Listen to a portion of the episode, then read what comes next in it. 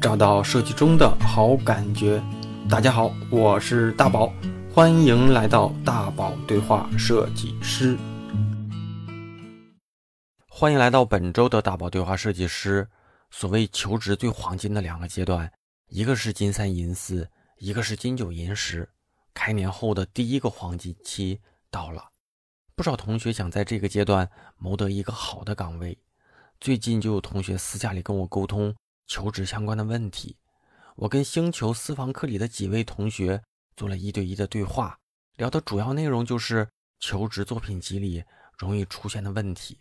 我在这里提醒我的老同学们啊，除了浏览和参与星球的话题之外呢，你还有一个愿意跟你一对一沟通的导师。虽说修行在个人吧，但是师傅啊，还是愿意先把你往门里。带一带的，好，那咱们开场不多说，赶紧开始今天的节目吧。我就现在是在深圳，然后做电商设计。一直都是做电商设计吗？嗯，对，到现在为止应该有三年半的工作经历。嗯。然后我一开始是做那个活动业这一块的，然后后面就后面就转到做详情页这一块。现在一直也都是在负责，就是新品的一个详情页设计。嗯，大概就是这么个情况吧。如果如果要是面试，你就会这么说吗？会不会？就我我我刚刚我没想着，我就是。我知道我知道，因为因为你要这么想的那个。因为你要这么想啊，面试是要隐藏自己的一些缺点嘛，展示自己的一些好的地方。然后呢，咱们俩聊呢，我觉得就是更坦诚一点。你你你做过哪些事儿？然后你擅长什么？你感觉现在遇到啥问题？我觉得这些东西，但是你这个给我了就是一个基础信息。我做了三年，之前做详情页什么，现在做什么，我抓不到什么有用的。是这样，咱可以继续聊，因为你当时不是给我留言了吗？我觉得那里面里面有些问题，你都可以跟我说说。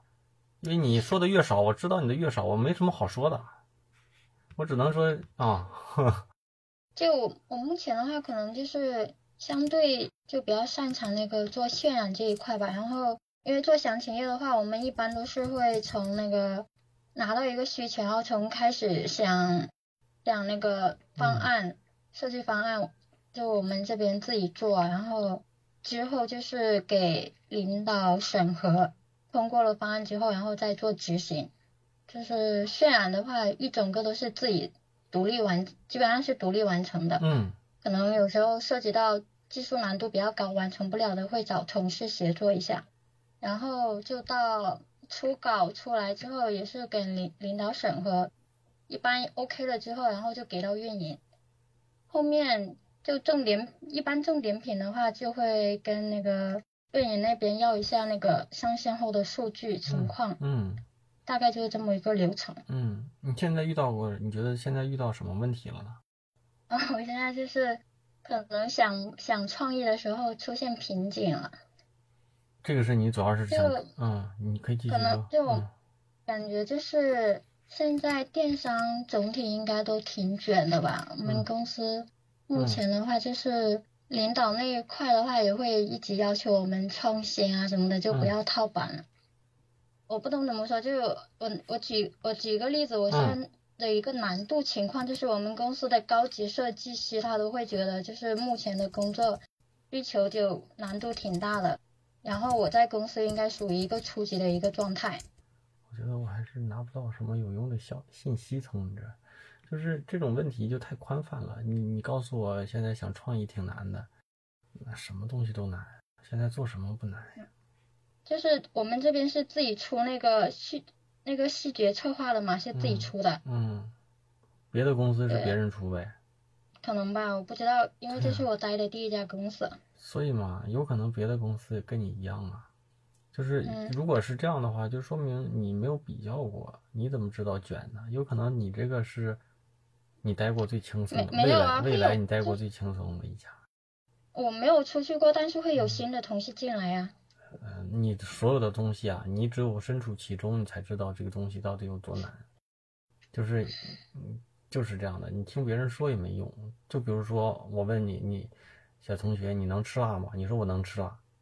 那我听你说你能吃辣，就一定说你比我还能吃吗？我觉得我不能，你觉得你能，但是没准咱俩的标准都不一样。所以你你我我不知道啊，你你现在遇到的问题是什么？就是现在公司要求高，你想不出画面，想不出一些新的方式，问我怎么办？是这意思吗？还是什么？也没有，就嗯我目前的一个状态就是嗯，一整个就挺累的，想休息一段时间。那就休息嘛。那这种事情给我对我来说，我给不了你什么建议。想累就很累那，咱们就如果在这个阶段，咱们自己有，比如说有接下来有一段这个相对经济储备呃可以呀、没准儿接下来还能更好的帮助你去调整状态。你说累的话，谁不累呀、就我我不是说来安慰你啊，因为没意义。我们俩之间的沟通一定不是说我我想让你沟通完舒服，我更希望是沟通完不舒服。不舒服，你可能会从自己现在的做的事儿啊，做决策的一些方式上找到一些自己可以去调整的方向。就是你你要是找一个心理咨询师呢，他会让你更舒服一些。那种叫心理咨询，虽然我也懂啊，但是我觉得没必要，我不应该去以这种方式去跟你沟通。所以你说你挺累的，歇着呗，干啊？那你为啥不干？不哦，干。没有，就是你你嗯问我的一个状态，我就是跟你描述一下，然后我其实我主要的问题就是还是想，就是分析一下我那个作品就目前的一个排版的情况。具体排版，我觉得跟我来聊这个事儿吧，就是有点儿有点儿没什么好说的。就我目前不是说我的作品集就是存在一些问题吗？我觉得最主要的问题是什么啊？就是就是我怎么说呢？我工作状态的那事情的话，我知道别人是帮不了我的，我肯定就是得自己靠自己去解决。然后我现在的话就是主最主要的的我来说是因为我自己判断不了我作品集的一个一嗯个好坏好坏情况，所以我就想找您，然后帮我看一下我觉得是这样。的哈，就是我我以一个视觉呃那种后后这个面试面试面试官的身份来看啊，我觉得我看两点。那个第一点呢，就是要么我通过你你你给自己定义成一个电商设计吧哈，咱们不看图，嗯咱们就看这个标准。我要如果要是我以一个视觉身份来筛选设计师，我看两点，一点呢就是我看你的视觉呈现的张力怎么样，就是你的画面表现是不是有创意，是不是执行的很很漂亮，或者是不是大视觉做的，就是确实是做的执行的效果很很棒。这种很棒，我们应该是知道什么叫很棒的，对吧？另一种呢就是什么呢？另一种就是你作为一个电商设计师，你能够为整个线上的整个的交易闭环里带来多大的价值？就是你设计了这么，你也说了，你设计了这么一个活动策划，那你这个策划，你的一个解决方案真是不是能够给你的策划带来一个最好的一个交付？你怎么证明这个东西，这个交付是是你通过你的这个专业里面去体现出来的？我自己的感觉，你应该属于后者，而不是前者，因为前者有的时候你只要把那个大视觉展现出来就行了。但是咱们这里面其实基本上所所有的页面里，更多的都是一张产品图。我指的产品图不是说一个白底儿的啊，那我其实我就觉得这种这种东西，你你说有大创意吗？谈不上，对不对？所以这就这个东西就不是一个很重、只很权重的东西去去阐述的。所以呢，你一定是怎么讲呢？就是就是我现在问你一点吧，就是你为什么你的这图排的都这么，呃，就是感觉就是特别细长呢？嗯，你说的是下发作品里面的一个排比例版的一对个细节效果吗？就是这个比例感觉都是竖版的。因为我之前的话，因为因为我都是从站库上面找参考的嘛，然后站库上面都是排成竖版的，然后我一开始做的时候是做竖版的，后面我是最近然后才了解到说可能竖版的阅读不是特别的好，就可能还是做成就是一屏一屏的，就短屏的话浏览效果要好一些，所以就是现在也也会在做调整吧，就是。嗯，我后面那天是给你发了那个短的那种，对吧？你现在都是竖版的，竖版的给我的感觉就是很多无效的东西被你填的都太占据空间了。你本来这个信息我我可能用三分之一的那个宽度就够了，但是你整了一页。我现在就是想，就是说调整成这种状可能会好一点，就是你说短你找我。聊吧，你就让我帮你看看这个东西的排版，我觉得这个价值太，你连自己的排版好坏看不出来，我觉得这种事儿，就什么是好的你不知道，我觉得就是没有，我就是想确定一下，也不也并不能说完全，因为我自己其实一开始我是我觉得你应该更重要的是什么呢？我自己是挺满意的。更重要的是你要关注你作品里有什么问题，排版，嗯，最多就是百分之十、百分之二十吧，也不能说这个东西。但是咱要是自己不知道什么是好的排版，但是你你就相当于你你你买东西，你很在意包装盒，你不在意东西，你懂不？嗯，我的意思是，你看哈。就是我看你这东西吧，我觉得你连排版，就像你看，你你这个图里面咣当给我整了这么长，其实你就中间这个项目背景这点有效的东西嘛。但是你你相当于如果你你这你用电脑来看，你这可能用了三四页的时间，你只你只用你只想说五行字儿，那你你作为设计师，你的有效传达就不够啊。就是我举个比较明，就举个比较可能。不一定那么匹配的例子吧，就是本来你买个手机，我用一个跟手机大一点点的盒子就够了，但你非得把它放到一个鞋盒那么大的盒子里，对不对？然后，哎呀，反正我也不知道你在哪看到的啊，就是你把这个简历，简历里面的不是简历，就是你把那个需求排版排的跟那个画册一样，就是这种方式确实也比较少，你就列出来就好了。就是如果你要就说排版，那我就跟你说说排版，就我也不知道为什么你要这么，你看。这第一、第二、第三，你为什么第一啪一个逗号断一行，第二啪一个逗号断一行？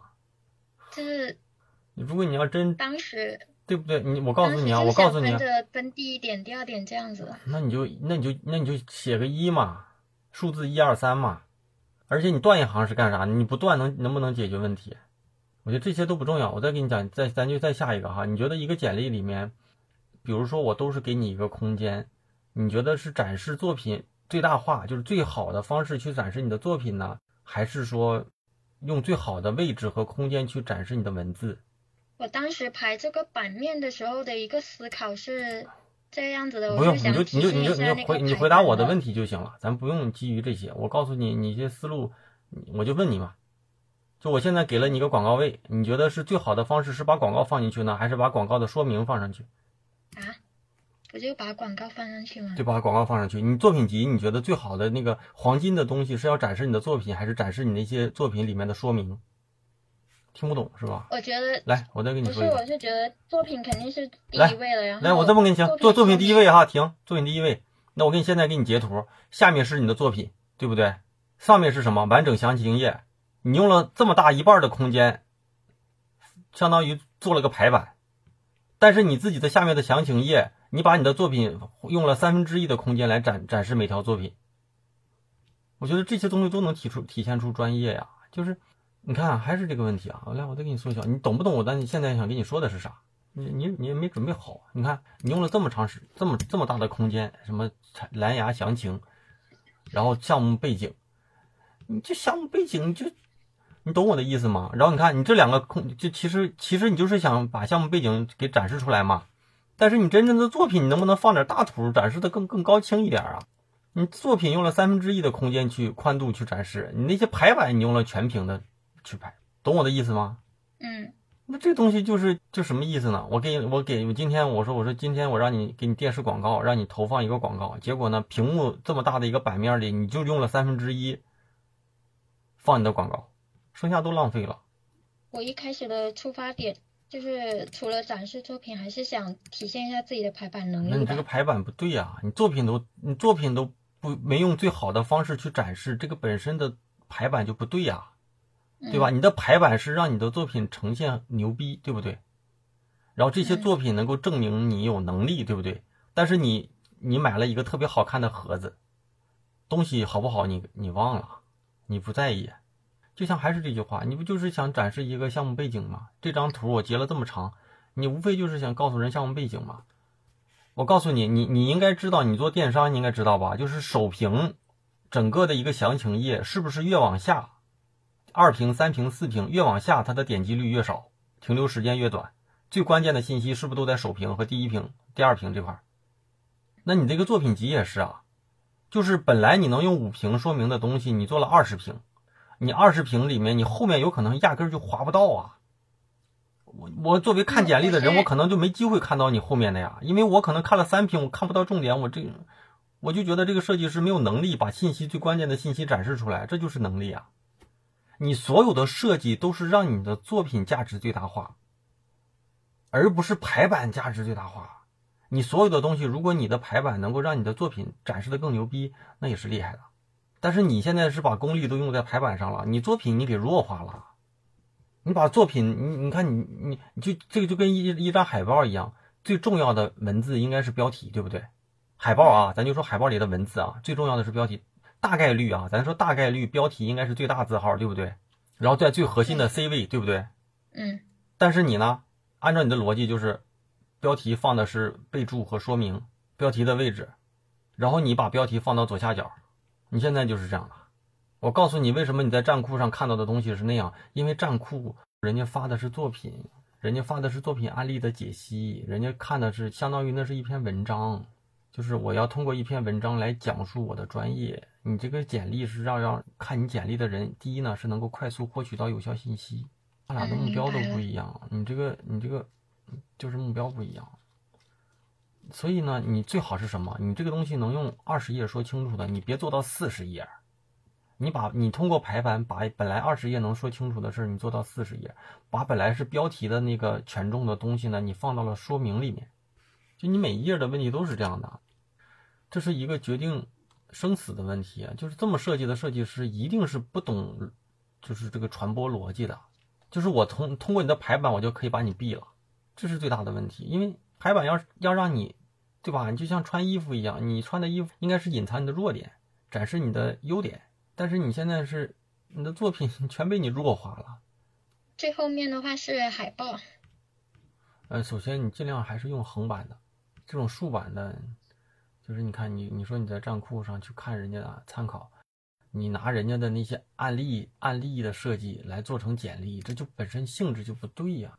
就像你看了一堆海报设计，然后你要做名片，那就不是一个东西呀。嗯。其次是你的这些海报，我觉得这些海报也不大行是吧？你你一定是简历有简历的那些别人对简历的预期，就我一拿到你这个东西，我看着就不像简历。然后，然后其次呢，就是我觉得你这个详情页，我就是个小白，我来问你啊，你说上线效果入选健康手表热卖榜第二十名，那这个二十名跟你设计有什么关系啊？啊，我这个怎么说？我不知道呀，就是 他们他之前我更新简历的时候，我就是在简历上面会。写这一个就是涉及到这种销量的一些排名的这种的话，嗯，然后他们就是会特别关注这一个，我觉得应该多少都有一些影响，所以我想在简历上面体现这一点。体现这一点的话，那我就问你啊，行，那你觉得你做的这些，你做的哪个设计让他入选了第二十名？说不定你不做这些设计的话，他还能到十五名呢。不是老师，我是这么说，我是这么想的。其实我在我们公司来说，我就是觉得，其实设计的话，嗯，就像你刚刚说的，跟我们设计有什么关系？我也觉得是没多大关系。有关系啊，只是你现在这些东西证明不了啊，证明不了。首先啊，我告诉你啊，首先就是能不能同比一下？就比如说你今年你们做的这些事情，跟去年你们你们自己的数据来相比。其次是我觉得你不用写转化了，因为转化有各种原因，比如说优惠程度、品牌溢价，对不对？那如果有一天说苹果的价格卖的比你们便宜，那你对吧？这就没什么好说。然后但是呢，点击率，对不对？你就比如说你们现在做的这个图，对吧？首屏点击率是多少，对吧？你按钮的停留时长是多少？我不知道这个数据你们能不能抓抓取到。第二呢，就是停留时长。那停留时长，比如说你以前你们这个页面里平平均用户大概刷个三秒钟或者是八秒钟，那现在通过这些设计，对吧，能达到十秒钟。他待的时间越长，理论上来说，他购买的概率就会越高，对不对？那其次是他待的时间越长，那里面肯定有一部分是文案的功劳啊，有里面有一部分是优惠，就有优惠券有什么功劳？那还有一部分是设计功劳。但是你可以说嘛，这个是我策划的，所以文文案基本上是由我这边来。来调整的，那所以这些事儿呢，你就可以报到你的专业里去啊。就是我说一下我们公司的一个情况，嗯，就是我我们一般就是会关注那个转化率这种。对，谁都关注转化率，对，谁都关注转化率，但转化率的那个因素太多了。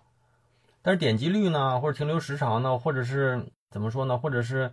我不知道你们的那个数据能抓取到多少啊？多多多大的颗粒度啊？再就是什么呢？再就是既然你们是电商平台，就在淘宝、阿里呗，就是在那个那个天猫和那个淘宝呗，是不是？嗯，天猫。那天猫、淘宝，那那你们，你跟我讲了一堆你这个图，那那你们有没有做过测试啊？就是 A B A B 测试这样的，就是有可能你现在这张图数据是最次的呢。抽图里面都会有测试的。对呀，那你那你能不能告诉我，你们为什么选取到现在的这些？你做了哪些测试？那你选取了你测试里面，为什么你现在保留的是这样的？为什么是对这些？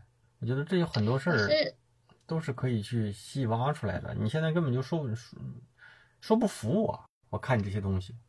那就是我，我其实对很多东西也还不是特别的了解。因为你要是做电商，其实你要考虑到整个一个转化路径。就比如说，我是通过哪个 banner 点进来的。在点进来之后呢，我基本上，比如说我平均的用户停留是多长时间？那在哪些，比如说你的这个板块儿哈，就是理论上来说，你的这个活动策划页一定有是分内容的一个板块儿。你你现在这个图被你弄得太小了。比如说哈，我就快速的说，那你这个板块你是怎么去定义，就是去去去划分的？比如说你那个最头部的这个区域呢，可能是。呃，产品展示啊，一些数据参数或者是功能什么的。第二个阶段呢，你可能会说一些什么专家测评，那是用来做背书。那第三个阶段呢，可能会呃什么来来说他们的一些什么什么优势。那第四个板块呢，可能是在行业地位声望，比如说是我们是给奥运会做什么，对吧？做专用的，也或者给某些什么体育品牌去做赞助的。那这些东西你要有理有据的去去去给它给它列出来。就比如说我们的我们会整个的这个长图我们会分三个板块。其实你看苹果的很多它都是很清楚的。头图那个第一个那上面呢是写我们这个这这一代版本的一个升级好在哪，产品亮点。那中间可能会写参数，那再下一个可能会写跟它这个产品的横向比较，比如 iPad 和 iPad mini 或 iPad Pro 有什么差别。那最后一个是促成交易的，比如说对吧，直接购买还是说怎么样？这些你得把这个逻辑得弄清楚，而且你可以跟别人说这些东西就是我来策划的。那这个板块可能是你们认为最好的一个办办法。那你还有一种方式可以是什么？哎，头图是量量那个量产品，对吧？产品的一个展示。第二个板块可能你会专门给它策划成那个，比如说行业背书，对吧？比如说行业里面的哪些运动员。或者是哪些专业的一些体育体育运动者会用我这个测评或大 V 去测评？第三个板块可能就是我们在行业里就是一些技术领先的有哪些地方，这就看你怎么去编了。而且这些板块你你策划好之后，理论上来说你都得去验证的，因为你可以这么弄，但是这么弄为什么好？你可以告诉别人，因为我们做过其他的都不如这个好，所以我们认为第一屏放这个，第二屏放这个，第三屏放这个是。目前是一个最好的，嗯，那这样的话，你才能对整个的一个是，这就是叫什么营销，用户体验叫用户体验地图嘛。但是你这个可能详情页，你这就得规划好。然后呢，嗯，弄完之后都是同同时期的上线，你可以测一测。比如说你之前的那个版本，对吧？你是上周跑了一周数据是是，比如说平均点击率是百分之二，那你这个呢做到了百分之四。那这个从百分之二到百分之四的这个增长，就是你的设计带来的价值呀。你说这一块的话，就感觉主要还是由设计来主导了。嗯，怎么弄的话，你都得证明你做的这些事儿是有理由的。嗯，就是你做的这些事情，现在你展示的，一是没有理由，二是说不服别人。就我一句话就可以把你闷闷倒了，而且在我看来啊，这种展示是价值含量最低的。这就是这就是你给我做了张长图吧？这种长图的毫无技术含量，甚至你说那个产品图是你自己炫的吗？嗯，对吧？你自己炫的图你都没在这里说的清楚，我都不知道这东西你还会三 D 啊？我是在开头的时候有说明。那你那你就说明你的简历设计有问题啊？嗯，就是我看你的简历，我看不到你的优点呀，你都没有提的提到这些。我能。捋一下吗？就是，就您刚刚的意思，就是相当于一个详情页策划的一个框架，每一屏然后是展示，就是这屏我要干嘛的，然后要去测试一下，看一下是不是真的有那个价值。我觉得这是一种方式，这是一种方式。但是你现在这种展示呢，就是就是把图铺上去了，图呢也没有说那么好。那你这么做的理由你也没有说得清楚，给我的感觉。嗯，你可能也也说得清楚了，但是你现在的这些图呢太平了，就是你这些图吸引不了我，我都不太会去关注上面那些字，而且你这个排版确实问题太太严重了。反正我觉得还是挺多的问题，但是最大的问题啊，就是咱们现在回到最主体，最大的问题就是你先把排版改成横的，然后呢，项目背景对吧？你用一页横版的用一页，十六比九还是四比三都行，写一写。第二第二版呢，就是你聊一聊主视觉，我为什么这么做。其他呢，就是其他页，就是啊第三、第四屏的后面的，你可以展示出来。然后呢，你再可以再用一页来说明你这么做最后带来哪些价值，比如说同期增长了多少，数据有什么变化，这些你得说就提出来。嗯，好。嗯，这肯定行。然后千万不能这么弄，就是你浪费了这个，相当于都是给了你一页。你一定是这样的，就是你如果要是你在手机上详情页，你首屏的信息被你拖成拖到了三屏，拖成了三屏，那一定转化效果肯定是差呀。你尽可能把有效的信息、关键的信息往上提呀。这个电商应该你们也知道吧？东西越往下，点击点击率就越越差，对不对？所以你看，你这种东西本来用不上一屏，最起码不用这么大的空间，你结果你你用了这么长，就像你看，你看你这个。就是你给我这么看这么一张图，能说明什么呢？这个这个人是你拍的吗？还是这个人长得有多帅？还是这个图有多有创意？我觉得什么都不是，这就是一张图，只是一张普普通通的图。除非对吧？你这没有什么故事好说的呀。除非这是个什么名人，你在现场你来指导拍摄的，然后你或者是你有一些什么新旧对比，对吧？第二代，第二代的详情页是这样的，第一代更差。所以你第二代比第一代要好了更多，嗯，这都没有，你就只是放了一张图，那这张图你是想要加分呢，还是要干嘛？在我看来没有任何意义。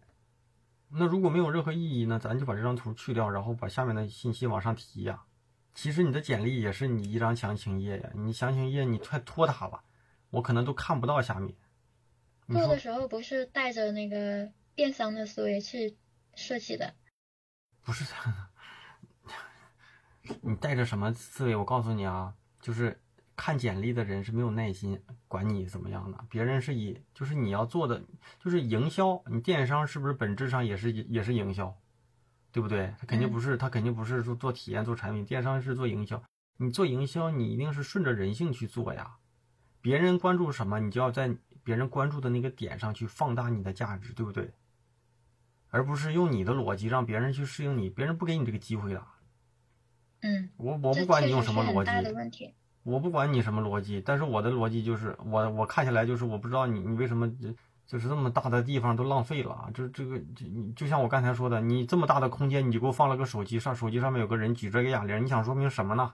我只能说你设计师你不懂把信息权重去优先级去去去去做好区分，你都不知道这么好的空间你怎么利用，你给我放了一张图干嘛呢？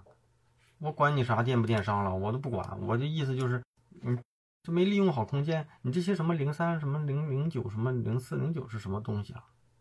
这是这都是什么呢？我不懂。不是那个，就代表着就是你现在看到第几了，对吧？那你说我是我傻还是你傻？如果你要是你你这些东西阅读者看不懂，就说明你这这个设计有问题。我看到什么第几？这是页数吗？这也不是页数呀。那页数零五零九是啥意思呢？中间一个黑点儿。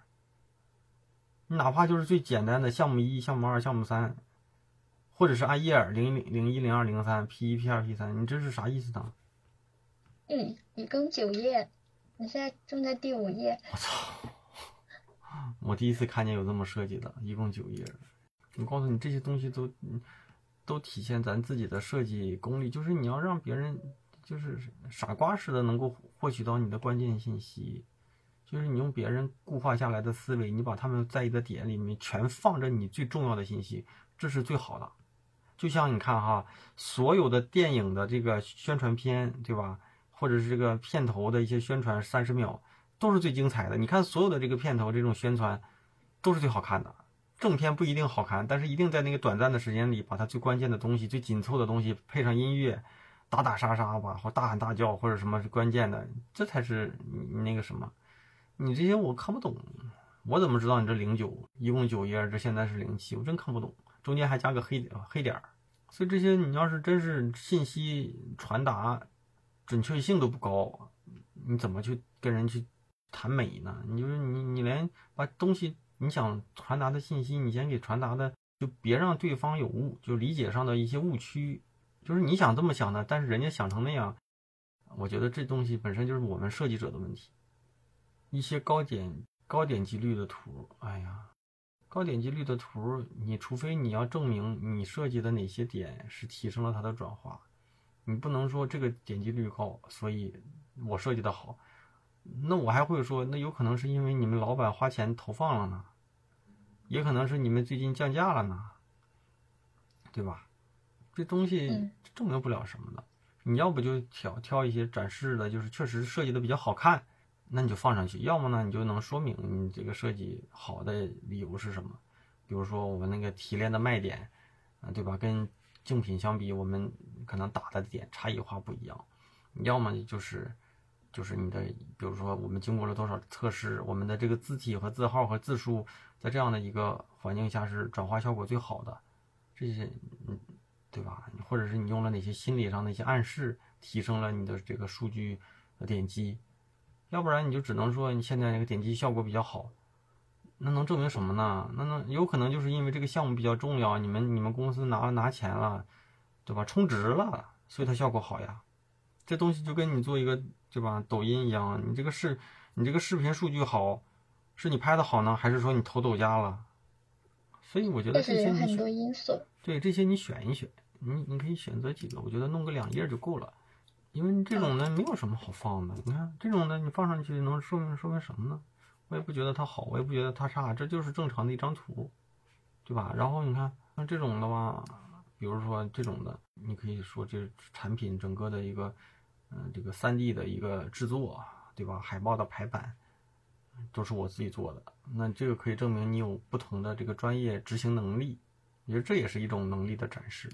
确实是，就更多还是站在自己的逻辑里面去想这些问题，不是站在对方的。对，一定是顺着顺着人性去做。所有的营销都是一定是你在意什么，我就对吧？你在意价格，我就。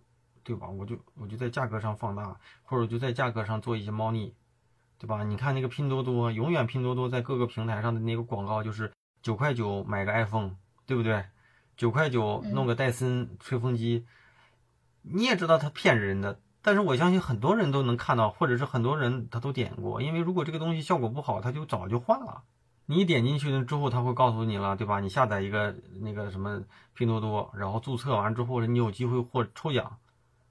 对不对？那这就是嗯，这叫营销嘛？我不能说营销好嘛，但但是他就是顺着人性嘛，人性都是贪婪的，都想占便宜啊。所以你要看别人在意什么，然后你你在别人在意的点上，你去放大你的价值。我跟你讲啊，这个这个东西没有人能看得懂的，就像这个零九黑点零九，你想证明啥呀？我这我都搞不懂啊。你这个就直接就写个编号零九，对吧？上一个零八，再上一个零七。那我可能还能懂，你就如果你排版让人理解有误差，这个首先是错了，其次错了你就别提好不好了，错了已经就没有机会了。就是你要是排版你作品不好，你能把这些信息排版的都很好，那肯定是加分。但是你一切的设计都是辅助你的产品或者是你的这个视觉呈现价值的最大化。所以这个是第一个，就是你要把这个东西要放到第一个，就是我的设计，我现在作品集里面的设计是为了让我的作品本来是六十分的作品，通过我的排版什么的，看起来像对吧七十分八十分，对吧？再加上一些话术包装说明，我可以看到看起来像八十五分。但是你现在是本来是六十分的作品，你叮当一顿搞，我靠，就搞成了四十分了，那这不就废了吗？你讲的这些确实是我现在很需要。很需要的，之前也没有人跟我讲过这些东西，然后我自己也没有，也想不到。所以这些再调一调，这些是来得及的。我觉得就就是改改吧，我就先把它改成横的，然后呢，你把作品好的往前放。其次就是你得把这些价值能够再去给它再放大。好。就差不多是这样。我觉得首先是你把它改成横的，然后嗯，先别着急去把设计的增加那版式或者是展示的这种炫酷有多重要，先做对。一个简历里面，你认为它很重要的东西，是不是放在最重要的位置上？你就用这个标准来来衡量你的所有的这个页面里的信息。你别那个产品的东西，就是你设计的那个作品的东西放的权重不高，你那些不重要的东西放的那么老大或者占的位置老强，这就是我告诉你，一张海报本来标题应该是放到最大的字号或者是放到最明显的位置，但是你没有啊，你把说明放到了最明显的位置上，嗯，对吧？改改吧，我觉得这些事儿你这先把事儿做对，先别图做好做炫酷做美做做做做的做高大上啊，先不用。就是先做对，嗯，那那我已经知道了，然后我我发一个横屏的版给你看一下。哎呀，你还在纠结这个什么版？没有，就就一个很短的。你就这样做，最起码算是这个算是做对了，做对，然后在对的基础上。在下面用那个小字设置说明，这样子是 OK，可以吗？嗯，跟你现在的比起来，这个就 OK。哎，我感觉同学，哎，你工作几年？工作三年、四年哈？为什么你特别纠结在这块儿？但是你你对自己的作品的纠结程度却不高。你对这个啊，这个作品集里面的这些字儿放到哪很很在意？我就觉得，我现在我现在工作就是是渲染跟排版结合嘛。其实我下一份工作，我其实还是想偏向于就是排版的工作。就是是也是电商，但是不需要渲染的那个，所以我才这么纠结这个排版。你这是简历呀！我操，你先把事儿都说清楚。我我跟我跟你讲，重重要的就是原则之一，就是重要的位置放重要的东西。一个页面最重要的位置就放你最核心的东西就行，就这样的。然后你以这个标准，你很多事儿你应该都知道，但是你你千万别去纠结。就像咱俩在聊，你老让我问，让我看你这个作品里下面放个设计说明这个字儿行不行？行，我就这么告诉你行，因为你现在给我看这个竖版的这个东西其实都不对，你现在看的后面这个最起码是对的，但是对完基础上你能不能再做的好一点呢？就是看你自己，我觉得这事儿你就可以慢慢去调，先做对，好，先做对，要不然的话这事都跑偏了。哎，宝哥，其实我感觉可能也。真的可能不止我自己一个人有这种问题，应该很多像我这样子，就是才工作个，就前面五年以下的很多设计师，可能他都会有面临像我这样。对，确确实是，就是这个东西，你你知道吗？就曾经我记得有一期节目，就是有一个小伙子，他就是怎么说呢？就是他说他现在在一个互联网公司，他们经常会也会做一些 banner，但是他以前是做海报的。他就说：“为什么宝哥，我这个 banner 就不能做的像海报那样做到极致的精美、极致的细？”我就跟他说：“我说有的时候它的属性是不一样的。那海报呢，它的生命周期也好，它的权重也好，它要承载的信息更多、更丰富，对吧？但是一个 banner 呢，它可能最重要的就是呃马上领取，所以用户在那个一秒钟划过的那个基础上，他他根本就获取不到那么多的信息，而且呢，有可能是这样的，就是。”我这个轮播图有可能，我就是一天我要上上上上四个，但是你用了四天做了一个，这个效率就达不到。所以你在有限的时间，你连上台面的机会都没有，你还跟我提好，这就没没意义嘛。而且很多时候你认为的好，放到网上去一测试，你会发现用户根本就不买账，但是你的时间成本消耗了，所以你这这种就是就是有误区的，就是你如果连这个逻辑都没有弄清楚，有可能你就是。就是也是我们自己专业，就是理解力的不够嘛，所以我感觉就是简历吧，怎么说呢？我为啥？嗯，咱们也在星球里也说嘛，我说我最近想去给设计师去做一些指导啊，就是这种，这是一个，首先是得先把，就是一个人的思维得给改，就如果你这个思路都不改，很多事儿你就做不成。其次呢，就是很多东西就得打打翻重做。如果我们接下来有机会，我去给你去做指导，你这里的所有的东西都得改，可能作品。你做的也是这样，但是作品的细节，我们作为作品集里要呈现的东西也得改，然后再就是作品集的排版了。但是我认为作品集的排版权重比较弱，就是它应该不是第一优先级。如果咱们俩的话弄，我就可能会把你的咱们打碎了。咱们先先研究，先放哪哪几个板块的内容，其次是内容的一些具体的文字的一些信息想好，然后再就是你挑作品，最后去排版。但是咱俩在沟通的时候，你是老想让我看看我这个排版行不行？就是你前面这些如果没做，你排版行不行根本就不重要，因为你可能方向都不对，你已经你已经被刷掉了，你还在在意呢？我这个版式这个字体是不是好看？这没意义嘛。确实做的时候确实就是经常想着我这个，老想着先版式先。那肯定不对呀，你先把信息整理好。你先，你得先知道放什么东西。的话也会先把说要放哪些内容，也是有先列出来的。列完了之后，然后就是思考这个排版的方向，就这样。嗯，内容列好了哈。内容列好了，还有一个重要的就是，嗯，内容列好了之后，你怎么去放大里面的价值？对，就比如说我们都是拍了一部电影，那你呢，拍了一部电影直接就上映了，但是你会发现很多人就就是你看我们能看到一些电影的一些宣传。那都是一些演员，他们剧组的人都会在讲，哎，这个成龙为了拍这个片儿，对吧？从多高的地方拍摔下来，对吧？谁谁谁为了拍这个片儿，在那个什么水里面泡了几个小时。那这些东西就是放大电影的价值，它不一定。当然，还有一种放大电影的价值，就是我这个后期我花了多少个亿美金，对不对？我做了几年，对不对？这也是放大价值。但是你呢，就是电影拍好了上，所以你首先你得知道要放哪些作品，其次你要想好怎么去包装他们。这个包装是信息的包装，那最后是就是所谓的设计排版，这是设计包装了，视觉呈现包装。但是前面如果不行，你你呈现就有点这个叫叫叫什么？就是你你卖东西，你把盒子对，你就像那个成语说的，就是你把盒子做的很贵，但是一打开这东西不行，就完了。因为这东西就就很能让人感觉到你这个设计师不靠谱，因为你都不知道重点是什么，对吧？你要能区分什么是重点。行不？我觉得你可以收拾收拾。我我觉得我现在已经大概知道思路了，就是就是啊，你一定是这个排版是放到最后的。你接下来呢，首先是你给换成横版，其次呢，就是你挑你最最重要的几个项目，你好好把这个项目做成一个完整的案例，把里面的一些信息啊重新去梳理梳理，该去强调的，该去说明的，对吧？嗯，中间的一些思考过程你给弄一弄。然后再去排版。嗯嗯，对了，刚刚你提到说完整的项目，就是前面你说到的那种框架的那种。嗯嗯，那我就理解了。对，那是一种方式了，反正就得看。如果那种方式怎么说呢？那种方式你这边包装不出来，一部分是咱专业可能储备不够，另一部分就是可能有些项目其实就是特别简单的一个项目。嗯，我跟你讲，所有的东西很多时候都是包装出来的，就是他做的时候没那么复杂。但是你为了让这个东西看起来好，你都是倒推的，就后编的，那也得编呀。这个东西你编的好，也是你的能力呀，也是你的专业呀。节目听完了，欢迎回来。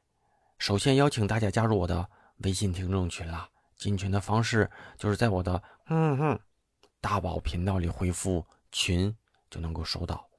在群里我会及时的给大家同步节目和嘉宾相关的信息，还有我直播相关的话题内容。可以在群里跟我提建议，提供内容资料。当然，如果有合适的角度，邀请你来做分享嘉宾也不是不可以。总之呢，这是我们这个节目的听众大本营。还有就是我在节目开场里提到的私房课，一直以来我会在我星球私房课里给大家每日的答疑解惑，还有就是周更成长课、月更领读的书单的音频课，而且呢。我一直给大家做了预告，接下来我会针对设计师职业的进阶、求职和转型做辅导的内容板块，针对我在籍的星球同学们会有较大的回馈，所以不管是新老同学，我是真诚的邀请大家归队，买不了吃亏和上当的，推荐今年在职业上有困境、想要转型、破局或者进阶的设计师们。当然呢，还有期望一直保持成长、获取更多设计资源、人脉的上金设计师们，再就是我大宝对话设计师忠实的听众了。加入方式啊，万年不变，在我的哼哼啊，这个大家应该能听出来哈。大宝频道里回复归队，不是在你收听的音频平台里给我发私信，那个没有办法做自动的回复。你在哼哼。回复归队之后啊，就会收到一个弹出消息，扫码就能加入了。每一次我都会重复：种一棵树最好的时间是十年前，第二好的时间就是现在。当然啊，只有进群的老同学们才知道这里到底有多大的价值。节目结尾再次感谢一下给节目打赏的同学们啊！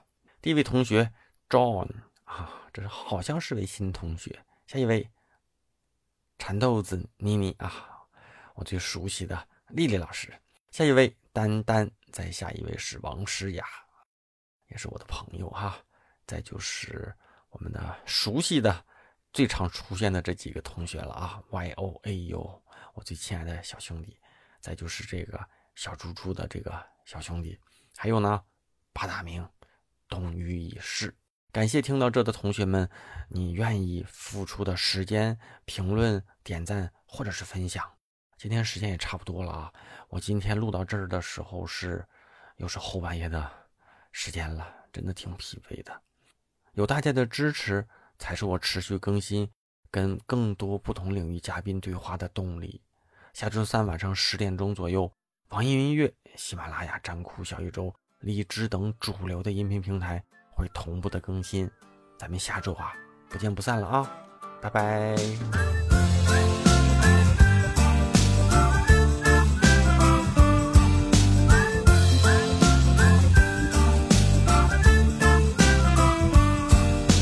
Tanga alla deriva. Ti presenti come una star, tipo sono la nigna di Gibraltar, piacere, Rossi Ivo. Sono un drago nel canto del rock, mi conoscono a Genova e da Bangkok. Sì, non è vero niente, ma per sopravvivere tutti i frutti della mente sono vivere. Un morso nel tuo cuore,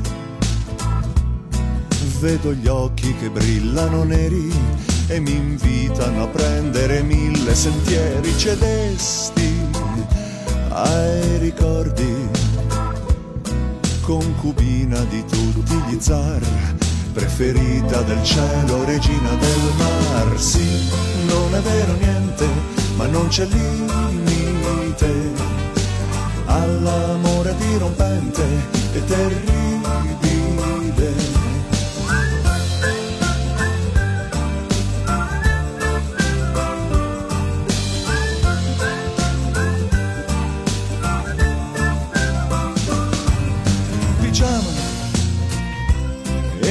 Bigodini, un amore che si sbrana, che si lecca ferite, ti ferma nei bar, problemi, miniatura, davanti al nostro passato, torniamo a indossare una maschera, io ti propongo un armistizio. Un bel viaggio dall'inizio